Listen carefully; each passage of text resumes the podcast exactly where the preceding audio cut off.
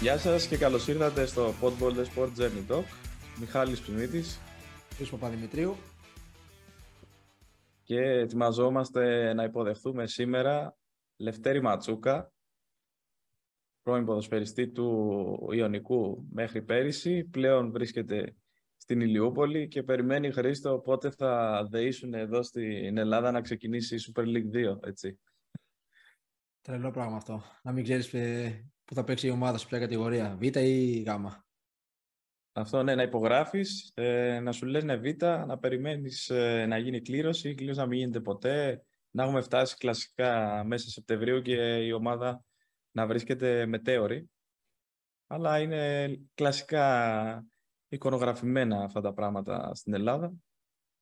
Να πούμε, για όσους δεν ε, ακούσανε το προηγούμενο επεισόδιο μας, είχαμε καλεσμένο τον Ισίδωρο Πρίντεζη, ο οποίος έχει φάει τη Super League με το κουτάλι και πρέπει να έχει περιγράψει και το Λευτέρη. Το μόνο σίγουρο. Το μόνο σίγουρο. Όλες πια σας έχει περιγράψει. Και οι ιστορίες που μας είπες ήταν και αυτές πολύ ιδιαίτερες. Οπότε να βάλουμε σιγά σιγά το Λευτέρη μέσα για να ξεκινήσουμε την κουβέντα μας. Καλησπέρα, καλησπέρα. Καλώς ήρθες στο Podball. Ευχαριστώ πολύ. Να είστε καλά, παιδιά. Καλώς σας βρήκα. Σε πετυχαίνουμε σε προετοιμασία, σε, σε φιλικά. Σε προετοιμασία είμαστε τώρα, ναι. Φιλικά, τρέξιμο, κούραση. Αυτά τα γνωστά του καλοκαιριού. Γνωστά.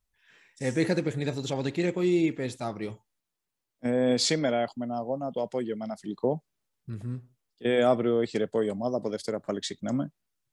Να δούμε πώς θα πάει το πρόγραμμα. Μια χαρά. Οπότε καλή επιτυχία για σήμερα. Να είσαι καλά, να είσαι καλά. Θα σε πάω τώρα λίγο πίσω, στην αρχή της καριέρας σου. Είσαι γέννημα θρέμα Πυραιώτης, από μικρός στις Ακαδημίες του Ολυμπιακού. Τι ρόλο έπαιξε ναι. στην καριέρα σου ότι ξεκίνησε από μια μεγάλη ομάδα, ήσουν μέλος της Ακαδημίες της, σε σύγκριση με άλλα παιδιά τα οποία δεν είχαν την ευκαιρία να, να αγωνιστούν σε μια τέτοια ομάδα.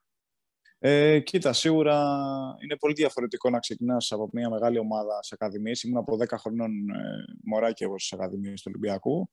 Σίγουρα είναι διαφορετικό από το να παίζεις. Ε, π.χ. εγώ είμαι από το Γαλάτσι αυτή τη στιγμή να παίζεις στις ακαδημίες του Πας Γαλάτσι, όπου είναι σε τοπικό πρωτάθλημα.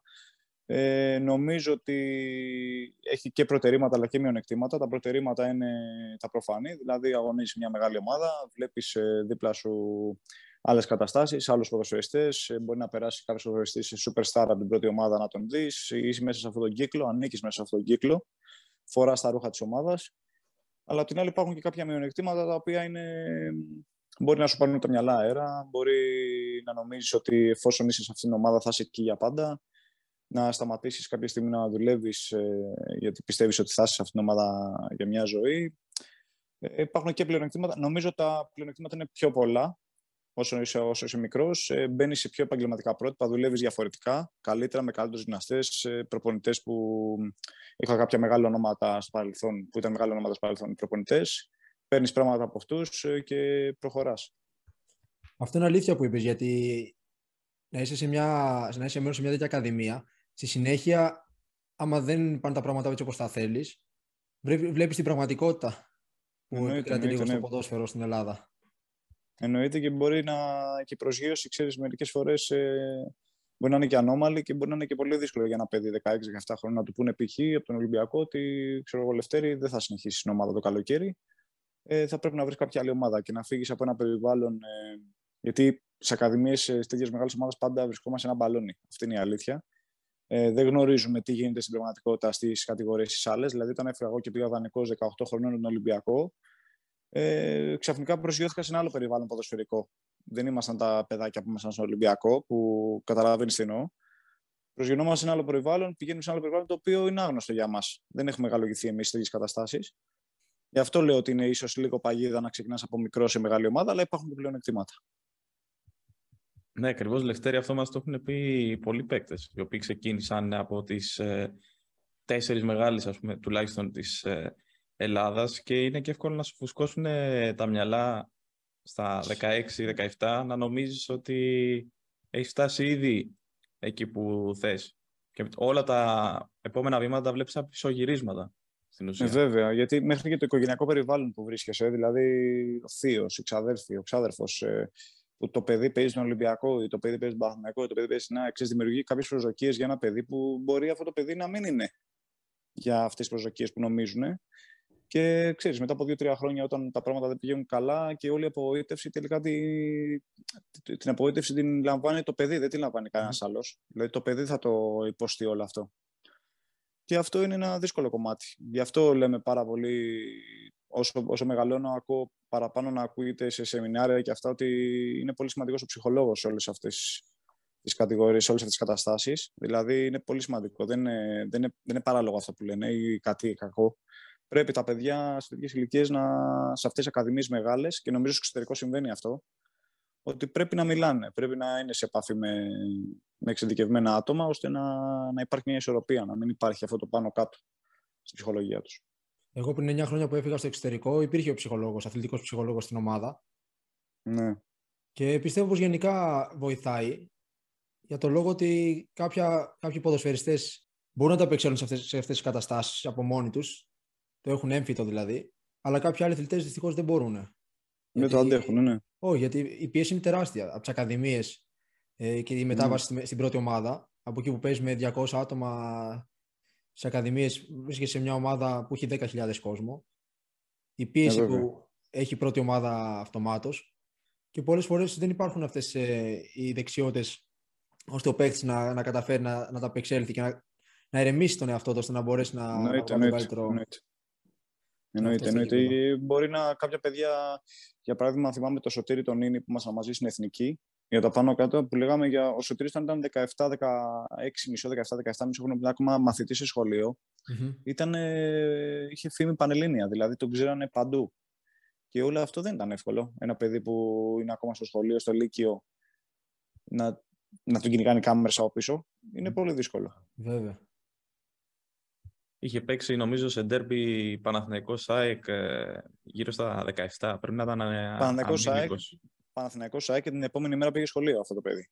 που λειτουργούμε σε μια κοινωνία κιόλας πολύ τοξική, έτσι. Δηλαδή η κοινωνία εδώ με τα ντέρμπι και όλα αυτά γνωρίζουμε τι συμβαίνει. Οπότε δεν είναι και εύκολο. Δεν, είσαι, δεν μπορεί να είσαι όριμος 17 χρόνων για να αντιμετωπίσεις καταστάσεις. Και εσύ αυτήν ακριβώς την ηλικία μπήκες ε, στο επαγγελματικό ποδόσφαιρο. Ναι. Ε, αν θυμάμαι καλά, αν το έχω καταγράψει σωστά, ήσουν στην προετοιμασία του 2007 με τον Τάκη ναι. Λεμονή στο, στο Ζέφελ. Ναι. Και ξεκίνησες και καλά, έπαιζε φιλικά, έχεις βάλει γκολ. Ε, αργότερα ναι. σε έβαλε και στο πρωτάθλημα, νομίζω, σε ένα παιχνίδι με την Ξάνθη. Δηλαδή, ναι. είχες αρχίσει να μπαίνεις για καλά. Εσύ τι προσδοκίες είχες στον εαυτό σου τότε, βλέποντας Τώρα, με τη σημερινή ματιά, θεωρείς ότι ήσουν ρεαλιστής από αυτά που περίμενες να, την καριέρα σου, το πώς περίμενες να εξελιχθεί; Ναι, ξέρεις τι, για να ξεκινήσω την αρχή, εκείνη την εποχή συνέβαιναν όλα τόσο γρήγορα. Δηλαδή, ήμουν σε Ακαδημίες του Ολυμπιακού Ερασιτέχνε. Ε, από τη μια μέρα στην άλλη βγήκε η αποστολή για το Σέφελτ και ποια παιδιά θα φύγουν για προετοιμασία στην πρώτη ομάδα. Είδα το όνομά μου εκεί. Μετά από 15 μέρες φύγαμε. Όλα αυτά συνέβησαν και ήταν και αλλαγή των αποδητηρίων. Δηλαδή, από εκεί που ήσουν σε ακαδημίες με παιδάκια, ξαφνικά ήσουν με superstar στα ποδητηρία. Yeah. Ναι. Όλο αυτό έτρεχε τόσο γρήγορα ε, που ίσως δεν ε, ξέρεις, ήσουν 100% τι μου συμβαίνει αυτό το πράγμα, δηλαδή ρεαλιστής.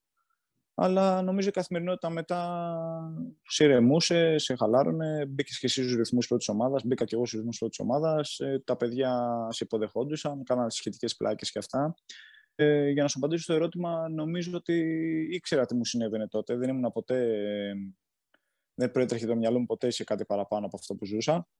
Ήξερα ότι είμαι ένας μικρός ε, σε ηλικία ποδοσφαιριστής που έχω ένα ρόλο συγκεκριμένο στην ομάδα, να μάθω, να διδαχτώ πράγματα. Το ζούσα, το θυμάμαι μέχρι και σήμερα. Ήταν μια καταπληκτική εμπειρία. Δηλαδή, θα θυμάμαι για πάρα πολλά χρόνια και αυτή την προετοιμασία και για την επόμενη. Και, την επόμενη. Ε, και σίγουρα είναι οδηγός για τα επόμενα χρόνια. Δηλαδή, μέχρι και σήμερα έχω διδαχθεί πάρα πολλά από αυτά. Τις καταστάσεις, αυτές τις καταστάσεις τότε. Ε, μα έμπαινε σε αποδητήρια που είχαν μέσα Γκαλέτη, Κοβάσεβιτς, ναι, Τζόρτζεβιτ. Ναι. Δεν ξέρω αν είχες προλάβει ναι, ναι. τον Ριβάλντο.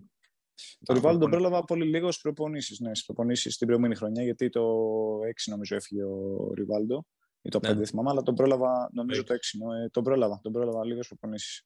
Είναι ποδοσφαιριστές ε, με παγκόσμια φήμη, superstar. Και οριμάζεις και εσύ μέσα από αυτούς. Όταν τους βλέπεις αυτούς του ποδοσφαιριστές και είναι έτσι ήρεμοι, ταπεινοί και αυτά, λες. Ε, πρέπει και εγώ να είμαι αντίστοιχος χαρακτήρας μέσα στα αποδητήρια, να κινούμε κάπως συγκεκριμένα, να μην, ε, να μην λέω χαζομάρες, να μην λέω δεν είμαστε mm. σε αστέχνε, δεν είμαστε στην ομάδα νέων που κάνουμε πλάκες. Είναι διαφορετικό, οριμάζεις. Υπήρχε κάποια συμβολή που θυμάσαι μέχρι και σήμερα από εκείνες τις χρονιές; Ε, θυμάμαι μια συμβολή ναι, μου είχε δώσει ο, ο Άκης Στολτίδης, ε, ότι ό,τι και να κάνεις, γιατί ήταν τότε το καλοκαίρι που θέλουν να μου κάνουν ένα ανανέωση ε, συμβολέου και αυτά με μια μεγάλη ρήτρα σχετικά, με, μετά από κάποια φιλικά. Και είχε γίνει λίγο ένας χαμούλης τότε με συμβόλαιο και μου λέει ο Άκης τότε, μου λέει ό,τι και αν κάνεις, κάντο εσύ. Δηλαδή μην ακούσεις ε, τον πατέρα σου, τον μάνατζερ σου. Πάρε συμβουλές, ok, αλλά πάρε την απόφαση εσύ τι θες να κάνεις. Ώστε πιο μετά, δηλαδή στα επόμενα χρόνια, το λάθος να, ή το σωστό να είναι δικό σου. Μην επηρεαστείς. Πάρε τις συμβουλές που πρέπει, ok, φίλτρα ρέτε, μίλα με τα παιδιά εδώ στην ομάδα, αλλά πάρει να αποφασίσει μην κάνεις ε, πράγματα που θα σου πει αυτός, κάνει αυτό ή κάνει εκείνο. Το θυμάμαι μέχρι και τώρα γιατί ουσιαστικά και στην καριέρα μετά που έκανα κάποιες λάθος επιλογές, δεν ήταν 100% δικές μου. Mm-hmm. Δηλαδή, επηρεάστηκα πάρα πολύ από άλλους ανθρώπους και είναι κακό πράγμα αυτό. Είναι κακό πράγμα. Καλύτερα το λάθος να το κάνεις εσύ ή το σωστό να το κάνεις εσύ, να το παίρνεις πάνω σου. Σίγουρα, αλλά πολύ δύσκολο αυτό να, να το κάνεις. Είναι δύσκολο, είναι δύσκολο. Είναι δύσκολο, είναι δύσκολο, είναι δύσκολο. Είναι πολύ δύσκολο. Φαντάζομαι και εκείνη την περίοδο όσο πάνε τα πράγματα καλά, όλο και περισσότεροι άνθρωποι ε, δίπλα σου. Καλοί και. Σίγουρα. Καλή. Πιο πολύ κακοί. Ε, ναι. Κακοί σε εισαγωγικά έτσι, ναι, ναι. που θέλουν να κερδίσουν πράγματα Οπότε η Γερμανία δεν προέκυψε με την απόφαση κάποιων άλλων, ήταν ξεκάθαρα δικιά σου απόφαση. Η Γερμανία ήρθε μετά από ένα τουρνουά, παίζαμε με την Εθνική Νέων. Είχαμε πάει στο Λουξεμβούργο, είχα κάνει κάποιες καλές εμφανίσεις εκεί πέρα. Και με είχε πλησιάσει ένα σκάουτερ Ελληνογερμανός τότε και μου είχε κάνει γνωστό ότι υπάρχει ένα ενδιαφέρον από μια ομάδα και αυτά. Δεν είχα δώσει πολύ σημασία στην αρχή, γιατί όπως ξέρεις και εσύ, ξέρεις, με τις εθνικές πάντα υπάρχουν, ναι, ναι. Ε, υπάρχουν πολλές πολλές, ε, κουβέντες, συζητήσεις κτλ. Δεν είχα δώσει σημασία ποτέ. Ήρθε η επίσημη πρόταση στην Πάει Ολυμπιακός τότε. Mm-hmm. Με πήρε η κοπέλα τα γραφεία, να κατέβω στα γραφεία στο Μπυρία να συζητήσουμε για αυτή την πρόταση. Ε, μου κάνανε πρόταση να στον Ολυμπιακό για να μην φύγω να πάω στη Γερμανία. Τελικά πήρα την απόφαση εγώ γιατί είχα δει ότι ήταν σοβαρό ενδιαφέρον. Είχα ταξιδέψει και στη Γερμανία, είχα μιλήσει με τους ανθρώπους πριν συμφωνήσω. Και πήρα την απόφαση να, να φύγω, να πάω εκεί στη Βέρντερ Βέμιση. Και οπότε, ποιες ήταν οι πρώτες διαφορές που είδες; Γιατί εντάξει και ο Ολυμπιακός μεγάλη ομάδα και η Βέρντερ Βέμιση πολύ μεγάλη ομάδα και ιστορική στη Γερμανία. Σίγουρα. Σίγουρα είδα πολύ διαφορά στην ε, νοοτροπία των, ε, αυτών των ανθρώπων που ήταν γύρω-γύρω από την ομάδα. Δηλαδή στην ΠαΕ, ας πούμε. Δηλαδή, αλλιώς μιλούσα με ανθρώπους, χωρίς να θέλω να θίξω ανθρώπους και καταστάσεις, αλλιώς μιλούσα με κάποιους ανθρώπους τότε στην Πάει Ολυμπιακός. Και αλλιώς με υποδεχτήκαν και μιλήσαμε ένα παιδί 19 χρονών στη, σε ένα κλαμπ όπως είναι η Βέντε Βρέμι, με άλλη σοβαρότητα, με, άλλα, με άλλες προσεγγίσεις, με άλλες καταστάσεις. Τα πάντα ήταν διαφορετικά όσον αφορά τη, τη συζήτηση και το πώς, το πώς με πλησιάσανε. Φαινόταν ότι ήταν κάτι πιο σοβαρό. Ε, σίγουρα όμως ήταν, ε, έχουν περάσει πολλά χρόνια. Έτσι. Δηλαδή τώρα πλέον οι ομάδες ε, και στην Ελλάδα δίνουν λίγο πιο μεγάλη βαρύτητα στα παιδιά τα μικρά. Είναι λίγο πιο οργανωμένες καταστάσεις από ήταν τότε. Αλλά αυτό μου είχε κάνει μεγάλη εντύπωση. Εκτός από τα γήπεδα και αυτά που, OK, τα γνωρίζουμε πάνω κάτω. Ναι, ναι. Ε, μου έκανε εντύπωση πάρα πολύ μεγάλη ότι πώς με πήραν το αεροδρόμιο να μιλήσουμε, να πάμε στα γραφεία, να μου δείξουν το γήπεδο και αυτά. Δηλαδή δεν υπήρχε αυτό στην Ελλάδα αυτή η σοβαρότητα δεν υπήρχε στην Ελλάδα. Πηγαίναμε να παίξουμε τουρνουά με την Εθνική Νέων και δεν υπήρχε σκάουτερ ε, δικός μας, Έλληνας. Πήγαινα και βλέπαν άλλες ομάδες, ας πούμε.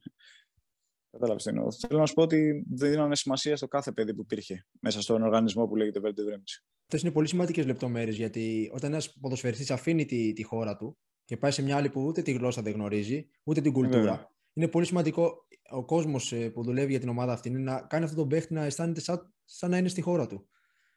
Βέβαια, είναι, νομίζω οι πρώτες μέρες είναι αυτές που σου μένουν και οι τελευταίες. Ναι. Ε, θέλω να σου πω ότι πηγαίνεις σε ένα περιβάλλον το οποίο δεν έχεις ταξιδέψει ποτέ. Βλέπεις ξένα πρόσωπα, βλέπεις ξένες πινακίδες στον δρόμο, βλέπεις ξένα. Τα πάντα είναι ξένα. Και πρέπει λίγο, ξέρεις, η προσαρμογή σου να είναι ήπια. Δεν μπορεί ξαφνικά να παίρνεις ένα παιδί 19 χρονών ή που θυμάμαι πιο παλιά, λέει να πας στον Άγιαξ, να πας στη Φέγενορντ, αλλά πάρει και τη μαμά σου μαζί. Να, για να, ε, δεν είναι σοβαρό, δεν είναι ναι, σοβαρό ναι. αυτό το πράγμα. Ε, είσαι ποδοσφαιρής επαγγελματίας και πρέπει με το που πας εκεί να έχεις ένα σπίτι να μείνεις, να έχεις ε, δύο ανθρώπου, τρεις να σε προσέξουν, να σε... αυτές τις προσεγγίσεις εννοώ, αυτές τις καταστάσεις. Ενώ που ήταν άψογες άψογες στη Γερμανία τότε. Και αυτό είναι κάτι που μου κάνει εντύπωση, γιατί πολλές φορές ε, ποδοσφαιριστές που δεν είναι από τη χώρα που, που θα αγωνιστούν, πολλές φορές παίρνουν περισσότερα χρήματα. Ναι. Και ο κόσμος έχει ε, διαφορετικές. Ε, δηλαδή, περιμένουν να, στο γήπεδο να, να είναι πάντα καλή. Αλλά τι γίνεται ναι. αν αυτός ο παίχτη ε, είναι καλός, αλλά δεν νιώθει το 100% ώστε να, να αποδώσει το γήπεδο. Βέβαια, γιατί λέμε μερικές φορές για τις μεταγραφές που γίνονται σε μια ομάδα, όπως είναι ο Ολυμπιακός π.χ. για Ελλάδα, mm-hmm.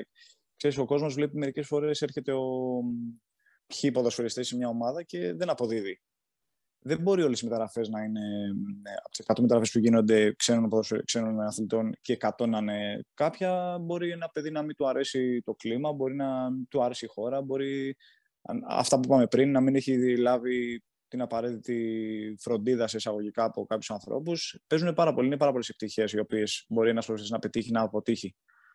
Γι' αυτό λέγαμε πολύ ότι η προσαρμογή ενός ειδικά νεαρού αθλητή είναι πάρα πολύ σημαντική. Εσύ, Λευτέρη, είχες γράψει στη Β' ομάδα με την προοπτική να σε πάρουν στην ε, πρώτη, είχε συμφωνηθεί, δηλαδή κάτι τέτοιο; Ναι, η Β' ομάδα τότε ήταν, παίζει στην τρίτη εθνική κατηγορία Γερμανίας. Ήταν σαν θηγατρική ομάδα όχι σαν θηγατρική ομάδα της πρώτης ομάδας, δηλαδή μπορούσε να κατέβαινε ποδοσφαιριστής από την πρώτη ομάδα τραυματίας, είχε δικαίωμα συμμετοχή στη δεύτερη ομάδα. Ε, δηλαδή θυμάμαι ότι ο Ρόζεμπερκ, αν θυμάστε ένας Σουηδός σεντερφόρ, mm. ε, έκανε προπονήσεις μαζί μας δύο μήνες. Μέχρι να προσαρμοστεί, να μπει σε κάποια πατήματα, πήγαινε και στην πρώτη ομάδα, αλλά έπαιζε παιχνίδια μαζί μας. Ε, είχα, συμφωνήσει, είχα συμφωνήσει να κάνω προπονήσει στην πρώτη ομάδα, να παίζω παιχνίδια με τη δεύτερη, αλλά στην πορεία κατάλαβα ότι δεν, όχι δεν ήμουν έτοιμος, ότι μέχρι και η δεύτερη ομάδα της, ε, της Βέλντερ, που ήταν τότε παιδιά 27 χρονών, 28 χρονών, 30 χρονών και πιτσιρίγια, αλλά ήταν σαν ομάδα κανονική, ε, δεν ήταν ούτε εκεί εύκολο να, να παίξεις.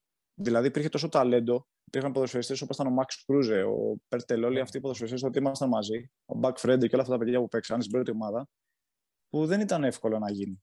Δεν ήταν εύκολο ούτε καν να, να μπει στου ρυθμού τη β' ομάδα. Ήταν πάρα πολύ δύσκολο το, το έργο σίγουρα κέρδισε πράγματα και σίγουρα. Ναι. Απλά η συμφωνία ήταν αυτή εξ αρχής. Έκανα και προπονήσεις στην πρώτη ομάδα. Το πρώτο εξάμεινο ήμουν στην πρώτη ομάδα με προπονήσεις. Και αγώνες, κάποια φιλικά και κάποια επίσημα με τη δεύτερη ομάδα. Και τώρα που το σκέφτομαι, είχατε με την ίδια πορεία με τον Χρήστο, έτσι, από μία από τις μεγάλες ελληνικές, τρίτη ναι. κατηγορία Γερμανίας. Ναι, ναι, ναι. Δύσκολο πρωτάθλημα. Δύσκολο πρωτάθλημα. Ζωρίστηκε στην αρχή. Ναι, ναι, Μα και η προετοιμασία ήταν διαφορετική. Γιατί εγώ είχα κάνει μια προετοιμασία με την ΑΕΚ και μετά στη Red Bull κάνα μια προετοιμασία. Δεν ήταν, υπήρχε. Δεν... δεν υπήρχε. Έκανα μια προπόνηση, το θυμάμαι μέχρι και σήμερα. Ε, μας πηγαίνουν θυμάμαι... σε ένα ε, χωριό τρεις μέρες ε, που δεν ακουμπήσαμε την μπάλα και μας πάνε ένα πρωινό κατά τις 9 η ώρα την πρώτη προπόνηση γυμναστήριο. Πρέπει να ήταν 45 με μία ώρα η προπόνηση. Τελειώνει το γυμναστήριο, πάω να πιω νερό, δεν μπορούσα να σηκώσω το μπουκάλι με το νερό. Δεν μπορούσα ναι, να το ναι, σηκώσω. Ναι. Και μας λέει, ναι, ναι. εντάξει, λέω τελείωσε η προπόνηση. Και μας λένε εκείνη την ώρα, όχι, όχι, δεν τελείωσε. Έχουμε 15-500 15-500 να τρέξουμε. Ε, δεν το πίστευα. Βγήκε και εννοείται τα αποτελέσματα συνέχεια, δηλαδή η φόρμα που ήταν όλη η ομάδα ήταν εξαιρετική, αλλά ήταν πράγματα που δεν τα είχα ζήσει. Ναι, είναι πολύ διαφορετική η σχολή. Γενικά οι προπονητικές μονάδες και όλες αυτές. Ε... Κοίτα, εμένα στην αρχή μου είχε κακοφανεί. Μου είχε φανεί πολύ περίεργο. Δηλαδή έλεγα, ε, τώρα τι κάνουμε; Δηλαδή, μπαίναμε σε κάτι πάρκα, ας πούμε, Τρίτη πρωί. Είχαμε προπόνηση 7,5 ώρα. Λέγανε meeting σε ένα πάρκο μεγάλο, ξέρω εγώ, με συντριβάνια και τέτοια μέσα. Και τρέχαμε 45 λεπτά συνεχόμενα. Και σύγκρινα εγώ ε, τις προπονήσεις με τον Ολυμπιακό, που okay, και αυτή η ομάδα επίπεδου Champions League ήταν. Yeah. Παίζαμε Champions League τότε με τον Ολυμπιακό. Και λέγαμε, γιατί δεν τα κάνουμε αυτά τότε εκεί, ξέρω, και τα κάνουμε εδώ, τι είναι αυτά και τέτοια. Και εσείς, όπου έχουμε, και, το έχουμε και στο αίμα μας εμείς σαν Έλληνες, λίγο την κρίνια. Πολύ, μάλλον, όχι λίγο. Όταν σκούντα να συμπέκνει, μου τι κάνουμε, φίλε, εδώ πέρα τώρα. Πολύ τρέχουμε, τι γίνεται για αυτά. Δεν καταλαβαίνανε την κρίνια μου, ξέρεις. Δηλαδή λέγανε, OK, OK, good, good, OK, OK. Είναι όλα διαφορετικά ναι, μου, ναι. εντάξει, αλλά πολύ δύσκολες οπονήσει. Δηλαδή το Γενάρη που σταματάει το πρωτάθλημα στη Γερμανία και είχαμε πάει προετοιμασία τότε σε ένα χωριό, ξέρω εγώ, έξω από τη Βρέμη με τη δεύτερη ομάδα. Εντάξει, παιδιά, την πέμπτη-έκτη μέρα ήμουνα ήμουν σε κατάσταση υπερκόπωσης πραγματικά. Δηλαδή δεν μπορούσα να σηκώσω να πιάσω το κομπιούτερ που λες για το νερό, δηλαδή το κομπιούτερ να το ναι, ναι. κλείσω στην τηλεόραση. Ε, και λέω δεν θα, δεν θα, δεν θα συνεχιστεί αυτό, δεν θα βγει.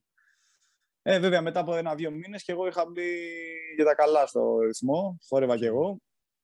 Προσαρμόζεσαι και βλέπεις και στα εργομετρικέ εξετάσεις, τις λακτάτε τεστ, άμα θυμάσαι, Χρήστο, Ναι, ναι. με το, που είναι στο στίβο μέσα τα, τα αξίματα. ναι. Ε, τη, τη, τη διαφορά τη βλέπεις εκεί μέσα. Βέβαια. Δηλαδή εμφανές, είναι εμφανή διαφορά. Ε, επειδή μίλησες πριν ε, για εθνική νέων, εσύ ήσουν ένα, ένα από τα ταλαντούχα παιδιά που είχε κληθεί στο Ευρωπαϊκό Νέων του 2008, αν δεν κάνω λάθος. Δεν πρόλαβες το 7, που έφερε τη μεγάλη επιτυχία η νέων που είχε μέχρι το τελικό. Όμως, ακόμα και το να βρεθεί ένα εθνικό συγκρότημα στα τελικά του Euro νέων είναι δύσκολο, γιατί δεν είναι όπως το ανδρών που έχει 24 ομάδες τώρα. Ε, Ήταν μόνο 8 ομάδες τότε από όλη την Ευρώπη που πηγαίνανε. Είναι μια ένδειξη αυτή, επειδή και ο Χρήστος έχει παίξει σε κλιμάκια εθνικών ομάδων, ότι αρχίζει και σοβαρεύει η καριέρα σας. Ότι τώρα πλέον ε, τα πράγματα είναι απαιτητικά. Ε, σίγουρα, σίγουρα, όχι τόσο πολύ στην ε, παιδών. Η παιδών είναι 16-17 χρονών. Η νέων είναι 18-19, άντερ 19 που λέμε άντερ 17, 19, άντερ 21 είναι η ελπίδων. Νομίζω ότι μ, έχεις βρεθεί σε ένα, σε, μια, σε ένα δρόμο που είναι πολύ σοβαρός πλέον. Καταλαβαίνεις ότι η σοβαρότητα είναι σε άλλα επίπεδα ε, στη νέων, σε εθνική νέων άντερ 19 δηλαδή. Ε, που είχαμε πάει εμείς τα προκριματικά, περάσαμε, πήγαμε στα τελικά στην Τσεχία τότε που ήταν 8 ομάδες, 8, ομάδες, 8 καλύτερες ομάδες στην Ευρώπη. Ε, νομίζω ότι εκεί καταλαβαίνεις ότι τα πράγματα δεν είναι όπως ήταν σε ακαδημίες και παιχνιδάκια και όλα καλά. Νομίζω ότι έχεις ευθύνη παραπάνω. Μας έδειχνε κρατική τηλεόραση τότε. Είχα, είχε προηγηθεί η επιτυχία των παιδιών το 2007, που αν θυμάσαι υπήρχε μεγάλη τηλεθέαση με αυτά τα παιδιά τότε, που είχαμε παίξει τελικό με την Ισπανία. Ε, βέβαια. Ε, είχε, είχε γίνει μεγάλος δώρος. Δηλαδή τότε δηλαδή, τα βλέπαν τα παιχνίδια πολύ. Και δεν εννοώ μόνο για μεταγραφικά και τέτοια. Εννοώ ότι υπήρχε, υπήρχε τηλεθέαση, τα βλέπανε τα παιχνίδια και όταν βρεθήκαμε κι εμείς σε, σε αυτή την κατάσταση το 2008, ένα χρόνο μετά, ε, τα πράγματα όντως ήταν πιο σοβαρά από ό,τι ήταν πιο παλιά. Και το 7 Λευτέρη είχαν βγει και φοβεροί παίκτες, έτσι. Μήτρολου, Παπασταθόπουλος, Νίνης. Και όλα τα παιδιά, όχι όλα, τα περισσότερα κάνανε και μεγάλη καριέρα. Παίξανε σε πολύ μεγάλα ευρωπαϊκά κλαμπ, όχι μόνο στην ελλαδα Και όλο αυτό, ξέρεις, λίγο η κρατική τηλεόραση, λίγο οι δημοσιογράφοι πριν τα ξενοδοχεία, ε, τις συνεντεύξεις που δίνεις, τα, οι διεθνείς, οι μεγάλοι διεθνείς που ήρθαν και μας μιλήσανε, όπως ήταν ο Καραγκούνης με τον Σιταρίδη, ο πρόεδρος της ΕΠΟ τότε που πριν φύγουμε για το ταξίδι ήρθε μας μιλήσαν. Καταλαβαίνεις ότι τα πράγματα δεν είναι όπως ήταν. Δηλαδή να πάμε να παίξουμε και... Δηλαδή πήγαινες για να διακριθείς, πήγαινες ε, με αυτό το ωραίο του άγχος. Ε, εσύ μετά την εμπειρία σου από τη Γερμανία για να γυρίσουμε στα συλλογικά την καριέρα σου στα, σε κλαμπ, ε, επιστρέφεις στην Ελλάδα, νομίζω στην Καλυθέα, ήταν η Ναι. πρώτη σου ομάδα. Και γενικά μένεις ε, στη Β' Εθνική για κάποιο περίεργο λόγο, ενώ ήσουν σε καλές ομάδες. Ήσουν στον Ηρακλή, ήσουν στη Λαμία, σε ομάδες που είτε πηγαίναν για άνοδο και πήραν την άνοδο. Νομίζω η Λαμία είχε ανέβει τη Ναι. χρονιά που ήσουν, αλλά κά- όλο κάτι γινόταν και δεν μπορούσες να επιστρέψεις στη Super League. Ναι, κατά πρώτον, ε, όταν έφυγα από τη Γερμανία, έμεινα έξι μήνες χωρίς ομάδα. Έφυγα το καλοκαίρι από την Βέρντερ, ψάχναμε να βρούμε κάποια ομάδα με τον εκπρόσωπό μου τότε στο εξωτερικό, να είναι στο εξωτερικό. Δεν είχε έρθει κάτι, κάτι ε, καλό. Βέβαια, άλλο το καλό που νομίζω τώρα, άλλο το καλό που νόμιζα τότε. Για παράδειγμα, είχα πρόταση τότε, μόλις είχα φύγει από τη Βέρντερ, είχα πρόταση από μια ομάδα στο MLS στο Τορόντο, που τώρα βλέπουμε τι γίνεται εκεί πέρα και τότε μου ακουγόταν σαν ε, έλα μωρέ τώρα που να πάω εκεί, τι είναι αυτό εκεί τώρα. Και... Τέλος πάντων, γι' αυτό εννοώ ότι δεν είχα κάνει σωστές επιλογές τότε. Πέρασε ο καιρός, πήγε Σεπτέμβριος, πήγε 5 Σεπτεμβρίου, πήγε 10 Σεπτεμβρίου. Εγώ έπρεπε να βρω μια ποδοσφαιρική στέγη να παίξω. Να, και έκανα. μ, Για μένα ήταν λάθος να γυρίσω στην Ελλάδα σε β' εθνική ομάδα. Δηλαδή, καλύτερα ας πήγαινα. Ο Χρήσο γνωρίζει τι εννοώ. Να πήγαινα στη τέταρτη και τρίτη εθνική εξωτερικού, να είσαι εξωτερικό, να δουλεύεις εξωτερικό. Και μ, από τότε δεν μπόρεσα ποτέ να, η αλήθεια είναι ότι ούτε εγώ μπορούσα ποτέ να βρω τον εαυτό μου και αγωνιστικά. Θεωρώ ότι και παρατήθηκα και μ, δεν δούλευα όσο δούλευα πιο παλιά. Ίσως απογοητεύτηκα, ίσως ε, μπήκα σε, σε κάποιους ε, πώς να το πω, στους οργανισμούς αυτούς ποδοσφαιρικούς που δεν δουλεύανε καλά, η νοοτροπία δεν ήταν η σωστή και έτσι το ένα φέρνει το άλλο και ξέρεις, η καριέρα σου δεν παίρνει την, ε, αυτή που έπρεπε να έχεις.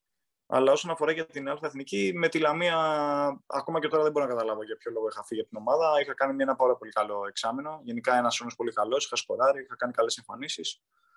Σίγουρα εντάξει, στην Ελλάδα μπορεί να παίζουν ρόλο και άλλα πράγματα. Και έτσι, έτσι έγινε. Θέλω να σταθώ λίγο στο γεγονός για τους έξι μήνες που είπες που ήσουν χωρίς ομάδα. Που είναι ένα ναι. διάστημα που θεωρώ εγώ τουλάχιστον για τις ποδοσφαίρες είναι το πιο δύσκολο. Και μας είχε μιλήσει και ο Γιάννης σε προηγούμενο επεισόδιο για την περίοδο ναι. αυτή που δεν είχε ομάδα. Θυμάσαι λίγο να μας πεις έτσι πώς ένιωθες εκείνη την περίοδο, ποια ήταν τα βήματα που έκανες ώστε να βρεις ξανά μια ομάδα, ώστε εντάξει, ίσως ναι. οι ακροατές μας ε, ή άλλοι αθλητές να, να μάθουν κάτι από αυτή την περίοδο. Ναι. Ε, σίγουρα, ξέρεις τι, ε, όταν έχεις συνηθίσει από μικρός και υπάρχει μια καθημερινή ρουτίνα κατά πρώτον, ότι σηκώνομαι το πρωί, θα φάω, θα πάω προπόνηση, θα γυρίσω μεσημέρι, θα ξανασκεφτώ την προπόνηση, την Κυριακή έχω αγώνα, όλο αυτό. Όταν αυτό σταματάει ξαφνικά, και αυτό γίνεται και με τα ποδόσφαιρο, απλά τώρα εμείς είμαστε σε ενεργεία και θα μιλήσω για μένα τώρα. Ξαφνικά, ξέρεις, πέφτεις λίγο από τα σύννεφα, δεν ξέρεις τι συμβαίνει. Υπάρχει, υπάρχει μεγάλη στεναχώρια που αγγίζει τα όρια της κατάθλιψης σε κάποιες στιγμές. Ότι αυτό που τότε νόμιζα ότι θα γίνει δεν γίνεται. Ορίστε, έχω μείνει χωρίς ομάδα. Δεν παίζω ποδόσφαιρο. Γιατί αυτός που ήμασταν τότε μαζί, ο Χρήστος Παπαδημητρίου, αυτός παίζει εκεί, σκοράρει, εγώ είμαι τώρα έτσι, χωρίς ομάδα. Όλα αυτά γίνονται στο μυαλό καθημερινά. Κάθε βράδυ που πέφτει για ύπνο. Ε, είναι πολύ δύσκολη η κατάσταση. Νομίζω ε, μαζί με τους τραυματισμούς, τους σοβαρούς χτύπα ξύλο, είναι οι δυσκολότερες καταστάσεις ενός αθλητή, γιατί είναι συχνό φαινόμενο. Πλέον, κάποιοι ποδοσφαίρε μένουν χωρίς ομάδα. Όπως φέτος το καλοκαίρι, υπάρχουν πολλά παιδιά που ακόμα είναι 10 Σεπτεμβρίου και δεν έχουν ομάδα είναι πολύ δύσκολη κατάσταση. Γι' αυτό λέμε ότι πάντα η οικογένεια παίζει πολύ μεγάλο ρόλο και δεν εννοώ μόνο το οικονομικό να σε στρίξει οικονομικά σε μια δύσκολη κατάσταση, εννοώ και ψυχολογικά. Οι φίλοι σου που είναι κοντά σου να, να σε συνεχίσουν να σε, να σε βοηθάνε ψυχολογικά ότι εντάξει θα βρεθεί, πάμε. Δηλαδή όλη αυτή η κατάσταση είναι, είναι πέφτει ψυχολογία. Είναι, είναι καθαρά ψυχολογικό κομμάτι αν θα συνεχίσει να προπονείσαι αυτό το νεκρό κομμάτι, το εξάμεινο, μπορεί ξέρεις, να απογοητευτείς, να μην κάνεις προπονήσεις που πρέπει, να αφήσεις τον εαυτό σου. Και μετά δεν είναι εύκολο. Δεν είναι καθόλου εύκολο να επανέλθεις. Γιατί δεν είσαι, δεν είσαι, είσαι και μόνος αυτή την περίοδο. Ενώ δεν, δεν είσαι μια ομάδα ώστε να έχεις αυτή τη ρουτίνα που είπες στην καθημερινότητα.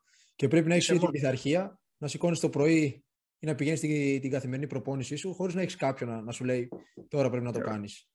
Και γνωρίζεις πόσο δύσκολο είναι αυτό. Δηλαδή, μετά από ένα σημείο γνωρίζεις πόσο δύσκολο είναι το να είσαι μόνος, να προπονείσαι μόνος. Και το ίδιο είναι και στη, στην ουσία στη μετάβαση μετά την καριέρα. Έτσι. Αυτή η καθημερινότητα χάνεται και έτσι έρχονται και άλλοι αθλητές ε, αντιμέτωποι με την πραγματικότητα. Αλλά αυτό είναι ένα τελείως. Ε, και αυτό είναι, ναι, ναι, είναι ένα φαινόμενο το οποίο είχα παρακολουθήσει ένα σεμινάριο του ΨΑΠ mm-hmm. πριν κάποιο διάστημα που λέγανε για αυτό το κομμάτι ότι μεγάλο ποσοστό αθλητών και όχι μόνο στο ποδόσφαιρο, στο μπάσκετ, στο βολέι, ε, που έχουν συνηθίσει άλλη ζωή, οικονομική, που ε, αντιμετωπίζουν σημάδια κατάθλιψης που ξέρεις, δεν μπορούν να, να φουγκραστούν την καινούργια καθημερινότητα, την καινούργια... γιατί μπαίνεις στην κοινωνία, είσαι μέλος κοινωνίας πλέον, δεν είσαι, σε άλλο, δεν είσαι σε, στη φούσκα που ζούμε εμείς οι αθλητές, ότι εμείς θα πληρωθούμε κάθε μήνα, ότι εμείς θα δουλέψουμε δύο με τρεις ώρες τη μέρα και τέλος, μετά είναι δύσκολα. Πρέπει να είσαι πολύ ισορροπημένος μια ηλικία μικρή, δηλαδή δεν ήσουν τριαντάρης πως είσαι τώρα, ας πούμε, που το διαχειρίστηκες πολύ διαφορετικά. Ναι, ναι, ναι. ναι πλέον νομίζω ότι ε, το διαχειρίζεις διαφορετικά όσον αφορά τις εμπειρίες. Δηλαδή είσαι πιο έμπειρος, θα είσαι πιο ηρέμος, στη στραβή θα είσαι πιο έμπειρος. OK, okay, απλά τότε ναι, είναι πολύ δύσκολο. Είναι πολύ δύσκολο. Γι' αυτό, όπως είχα πει στην αρχή, είναι πολύ σημαντικό να υπάρχει κάποιος άνθρωπος να μιλάς. Ε, τα παιδιά να μιλάνε κάπου και δεν εννοώ μόνο τους managers, δεν εννοώ μόνο τους προπονητές, δεν εννοώ μόνο τους φίλους. Να μιλάνε σε κάποια εξειδικευμένα άτομα τα οποία θα βοηθήσουν. Είναι πολύ σημαντικό. Μίλησες πριν ε, για τα χρόνια σου στη Β' Εθνική ότι άρχισες να παρετήσει, είπες. Δηλαδή, έτσι όπως το καταλαβαίνω εγώ, μετά από δύο-τρία χρόνια αποφάσισες ότι εδώ θα είμαι για πάντα στη Β' και απλά να ψάχνω συμβόλαια σε ομάδες που είναι σε αυτή την εθνική; Ξέρεις τι, όχι, ποτέ δεν το έκανα αυτό. Θα σου πω την αλήθεια, ποτέ δεν το έκανα. Πάντα κοίταγα να πάω σε ομάδες ε, που μπορεί κάποια ομάδα να δίνει παραπάνω λεφτά από μια άλλη, αλλά η, η άλλη ομάδα να πρωταγωνιστούσε στην κατηγορία. Δηλαδή, ο Ηρακλής π.χ. τότε δεν υπήρχαν μεγάλα συμβόλαια, εκτός από δύο-τρία, αλλά ήταν ο Ηρακλής. Ήταν μια ομάδα η οποία θα πήγαινε και άνοδο, η οποία θα είχε κόσμο, η οποία θα έκανε προπόνηση σε κάποιες καταστάσεις καλές. Από κάποιες άλλες ομάδες που δεν πήγαιναν για τίποτα και μπορεί να δίνουν παραπάνω λεφτά. Πάντα είχα στο μυαλό μου πάντα ότι ήθελα να επιστρέψω στην Αλφαθνική. Ήταν ένας στόχος αυτός. Ή μέσω της ομάδας που ήμουνα ή μέσω μιας καλής ε, χρονιάς στη Β' Εθνική, ώστε να βρω κάτι. Ε, απλά απλά ε, μπαίνει σε ένα κύκλο προπονήσεων. Νομίζω είναι το πιο σημαντικό αυτό που δεν είναι καλός. Δηλαδή δεν είναι ανταγωνιστικός, δεν είναι εξειδικευμένος. Οι προπονήσεις είναι μέτρες προς κακές, οι προπονητές είναι μέτροι προς κακοί, οι παράγοντες που είναι σε αυτές τις ομάδες είναι κακοί και μπαίνει σε ένα, σε ένα κύκλο, σε ένα τρυπάκι, να το πω πιο λαϊκά, που παρασύρεσαι και εσύ μέσα σε αυτο και έρχονται τα γνωστά τα αποτελέσματα. Το τρελό με σένα είναι ότι επέστρεψες ε, στην Α, απλά δεν ήταν στην Ελλάδα. Ήταν Σερβία. Ναι, ναι. Ήθελα, ήθελα να το κάνω αυτό το βήμα γενικά στο εξωτερικό. Το ψάχνα πάρα πολύ καιρό δεν ήθελα συγκεκριμένα τη Σερβία. Ήθελα να βγω στο εξωτερικό. Ήταν μια χρονιά μετά από τη δόξα δράμα, νομίζω. Mm. Που ήθελα να αγωνιστώ στο εξωτερικό και μέσω ενός ε, γνωστού φίλου, μάνατζερ κτλ. πήγα σε μια ομάδα να παίξω αλφα εθνική ώστε να μπω σε, έστω και αργά σε μια κατηγορία ανταγωνιστική, να παίξω παιχνίδια όμορφα. Και όντως έγινε αυτό. Ενώ η Σερβία, το Σερβικό πρωτάθλημα δεν είναι κανένα super wow πρωτάθλημα. Είναι όμως ένα πρωτάθλημα το οποίο είναι ανταγωνιστικό. Υπήρχαν 4-5 ομάδες που είναι πολύ καλές. Τα γήπεδα ήταν καλά. Ε, νομίζω με βοήθησε πάρα πολύ αυτό. Αν και έπεσε η ομάδα εκείνο το εξάμεινο που είχα πάει, τελευταία αγωνιστική. Λίγο δυνηρό, αλλά με βοήθησε πάρα πολύ αυτή η εμπειρία εκεί στη Σερβία. Και για το μετα Και τελικά Ιωνικός. Μετά τη Σερβία προέκυψε ο Ιωνικός και γύρισε επιτέλους στη Super League. Ναι. Έχεις και αυτό το τρελό ρεκόρ, ε, με το, το ξέρεις φαντάζομαι.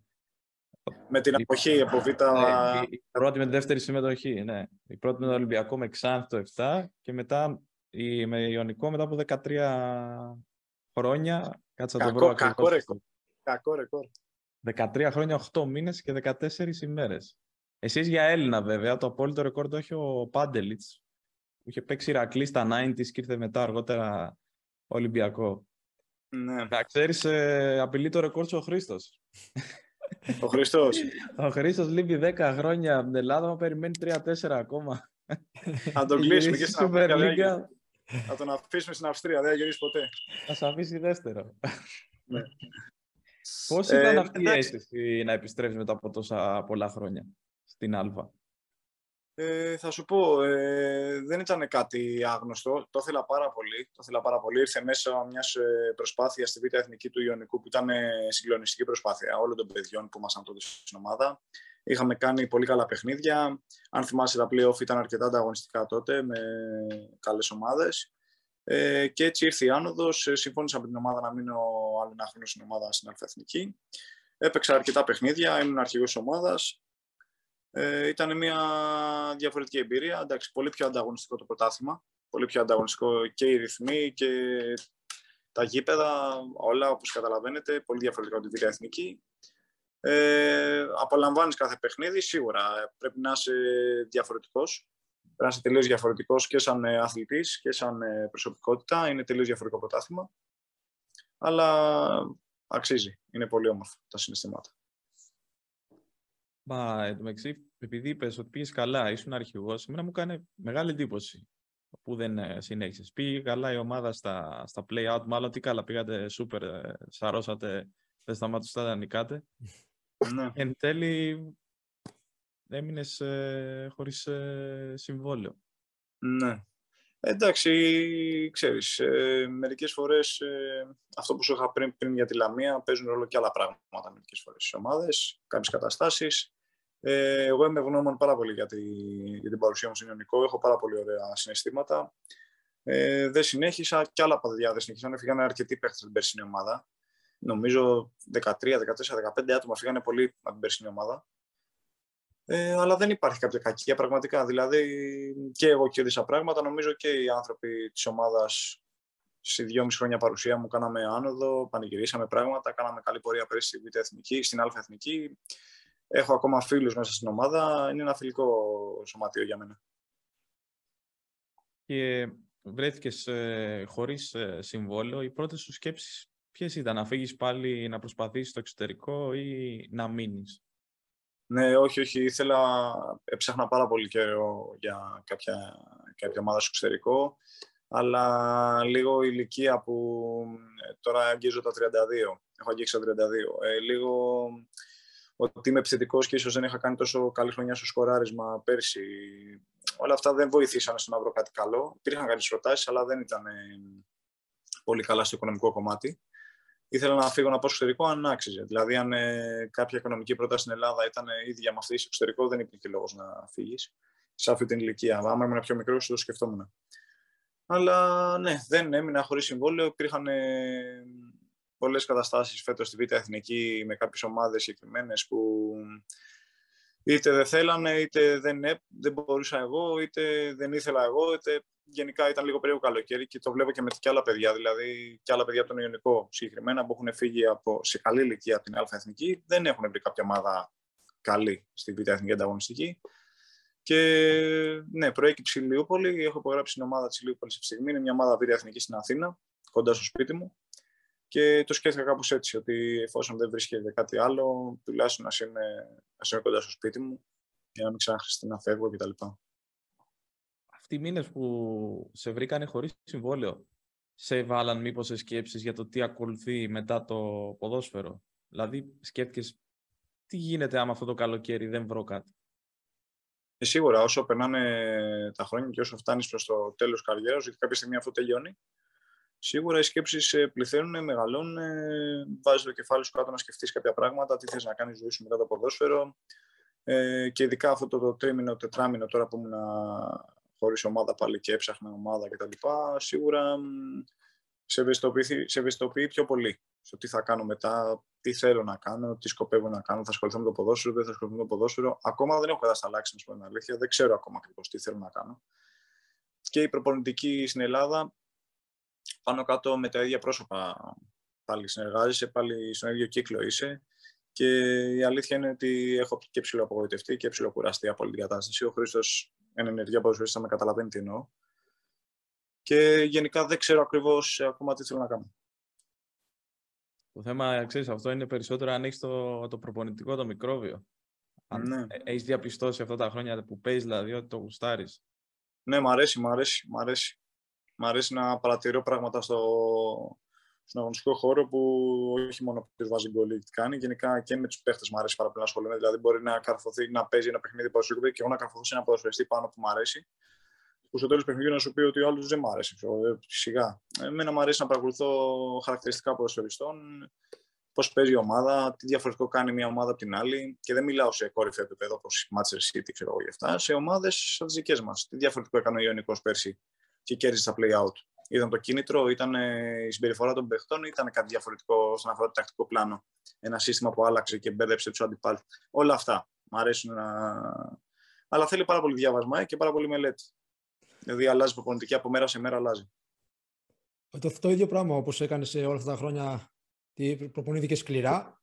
Σε ο επόμενο κεφάλαιο που θα επιλέξεις να, να κάνεις τη ζωή μετά το ποδόσφαιρο στην ουσία, ε, την ίδια δουλειά πρέπει να, να βάλεις. Ναι, εννοείται, εννοείται, εννοείται. Είναι το, το ίδιο διάβασμα και η ίδια, ίδια συγκέντρωση.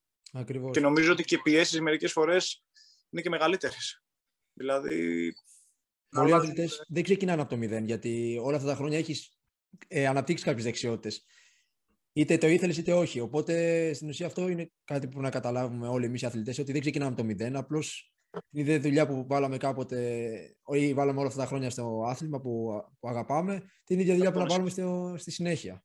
Mm, σε οτιδήποτε νομίζω, οτιδήποτε ε, ε, η δύναμη δεν είναι μόνο σωματική, η νοητική, είναι και ψυχική, ξέρεις, δηλαδή και υπάρχουν και άνθρωποι που θα δουλέψουν και σε εργοστάσια. Υπάρχουν και άνθρωποι που θα δουλέψουν και σε περίπτερα και σε, σε οτιδήποτε. Και εκεί χρειάζεται ψυχική δύναμη.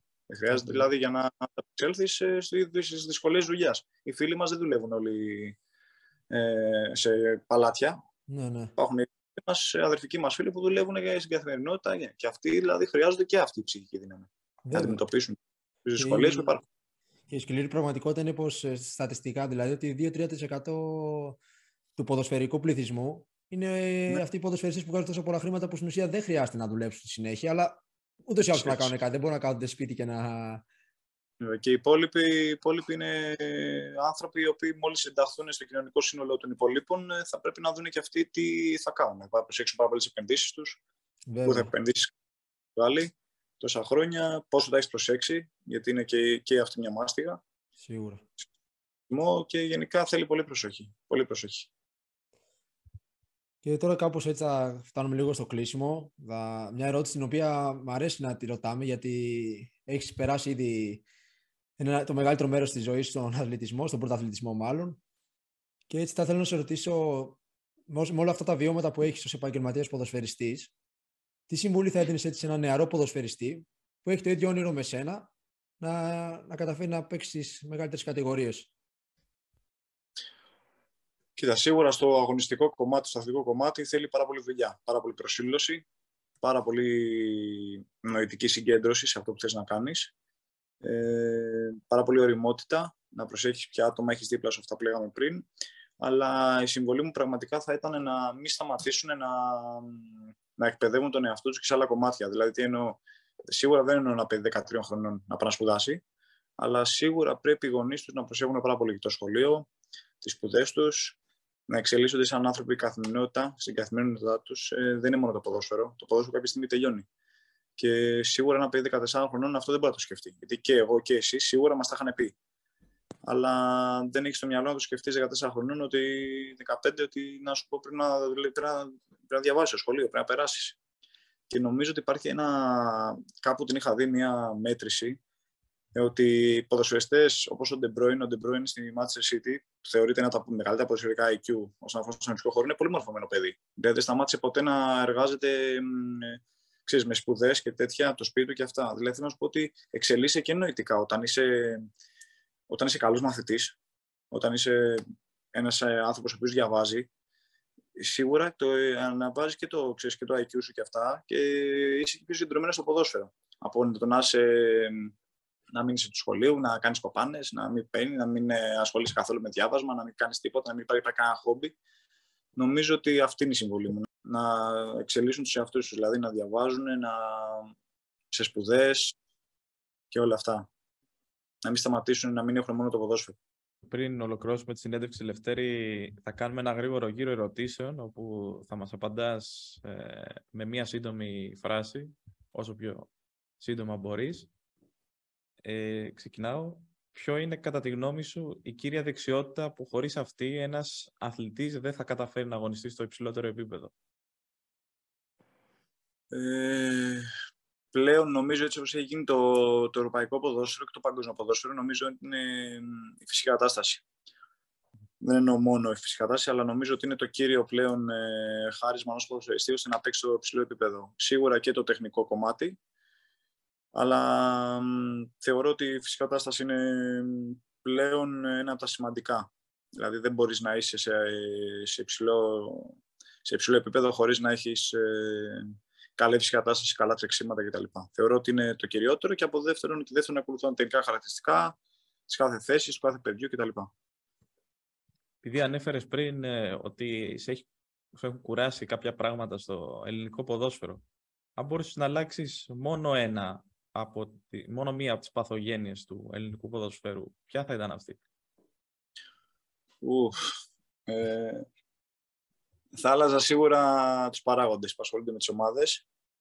Ε, θα τους άλλαζα σχεδόν όλους.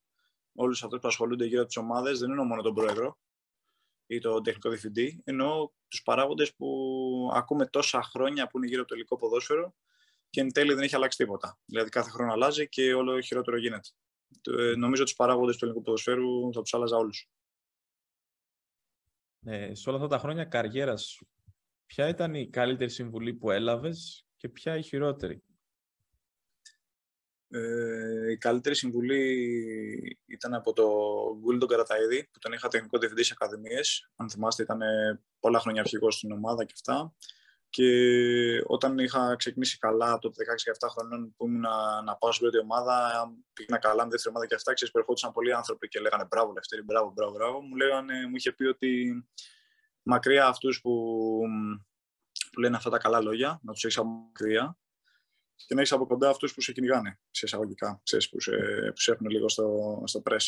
Αυτούς τους ανθρώπους χρειάζεσαι κοντά σου, όχι αυτούς που σου λένε μπράβο. Αυτό ήταν μια συμβουλή που κράτησα. Τώρα για χειρότερη συμβουλή, σίγουρα τόσα χρόνια, ξέρεις όλο και κάποιους έχω ακούσει από προπονητές, κάτι άλλους προπονητές που είχα, κάτι τρομερούς. Αλλά είναι τόσα, νομίζω είναι πολλές, δεν θυμάμαι μία συγκεκριμένη. Προσπάθησα να, προσπαθώ να σκεφτώ, αλλά δεν μπορώ να την βρω. Είναι πολλές. Έχω ακούσει πολλές ε, κακές συμβουλές. Okay. Θα σε πάω στην επόμενη ερώτηση. Αν μπορούσε να διπνήσει με δύο οποιουσδήποτε αθλητές, ποιοι θα ήταν αυτοί και γιατί; Παγκοσμίου επίπεδου εννοείται. Ε, μόνο στο ποδόσφαιρο ή γενικά; Ή γενικά εννοείται, οποιουσδήποτε αθλητές. Ε, θα ήθελα να διπνήσω με τον Γιάννη τον αντοκουμπο τώρα που είναι και οι μέρες μας ε, του Ευρωπαϊκού και αυτά, ναι. γιατί είναι ένα παιδί το οποίο είναι κυριολεκτικά από το τίποτα, από το μηδέν στην κορυφή, δηλαδή δεν υπάρχει κάποιο άλλο παράδειγμα, ζωντανό τουλάχιστον δεν γνωρίζω, και θα ήθελα να, να διπνήσω μαζί του ώστε να, να πάρω όχι κάποιες συμβουλές, να τον ζήσω, να δω πώς εξελίχθηκε όλο αυτό το κομμάτι. Εγώ τον βλέπω πάρα πολύ προσγειωμένο τον Γιάννη γενικά και στις δηλώσεις του και αυτά δεν έχω δει το παραμικρό δείγμα ότι έχει αλλάξει χαρακτήρας. Νομίζω ότι το παιδί που ήταν 15 χρονών είναι και τώρα. Και αυτό είναι όχι δύσκολο, είναι, είναι βουνό όλο αυτό το πράγμα. Να είσαι παγκόσμιος στάρ, νομίζω τέταρτος αθλητής στον κόσμο είναι, σε διασημότητα, τρίτος; Θα ήθελα να δω όλο αυτό το πράγμα πώς το διαχειρίζεται. Δηλαδή μου φαίνεται πάρα πολύ περίεργο. Και κατά δεύτερον, θα ήθελα να διπνήσω με το, εντάξει, το ποδοσφαιρικό μου ίδρυμα είναι ο Τότι, από μικρός, δηλαδή τον αγαπούσα, τον αγαπάω, δηλαδή θα ήθελα πάρα πολύ με αυτόν. Αλλά επειδή έτσι να βάλω και ένα άλλο πρόσωπο, θα ήθελα, που είναι και τον ημερών, θα ήθελα να διπνήσω με τον Μίλτο Ντέντογλου, που είναι στιδικό, τώρα το παιδί που έχει κάνει τα καλά τα άλματα ναι, και αυτά. Ναι. Θεωρώ ότι είναι ένα παιδί πάρα πολύ με χιούμορ και αυτά. Και για να μην λέμε μόνο τα Ζιντάν, Μέση, Ροναλντίνο και αυτά. Εντάξει, θα ήθελα με τον Μίλτο να κάτσω να φάω ένα βράδυ να περάσουμε όμορφα. Α, πολύ ενδιαφέρον αυτό. Δεν, δεν το περίμενα. Εγώ και ο Μιχάλης. Ναι, ναι, ναι. Αλλά πολύ ωραίο.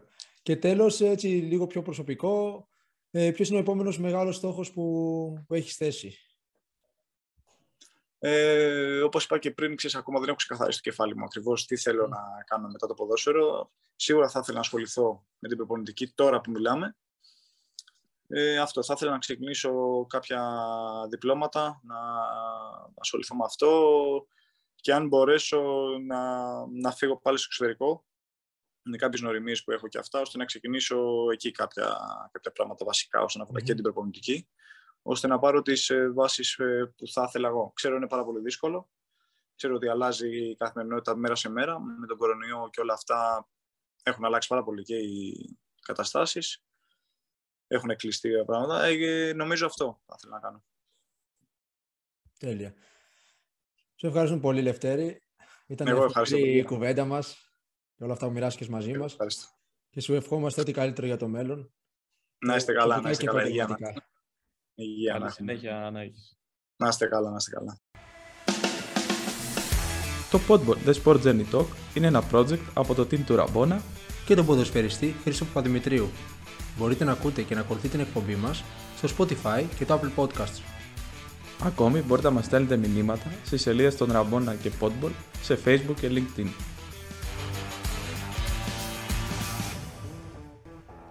Podball, The Sport Journey Talk.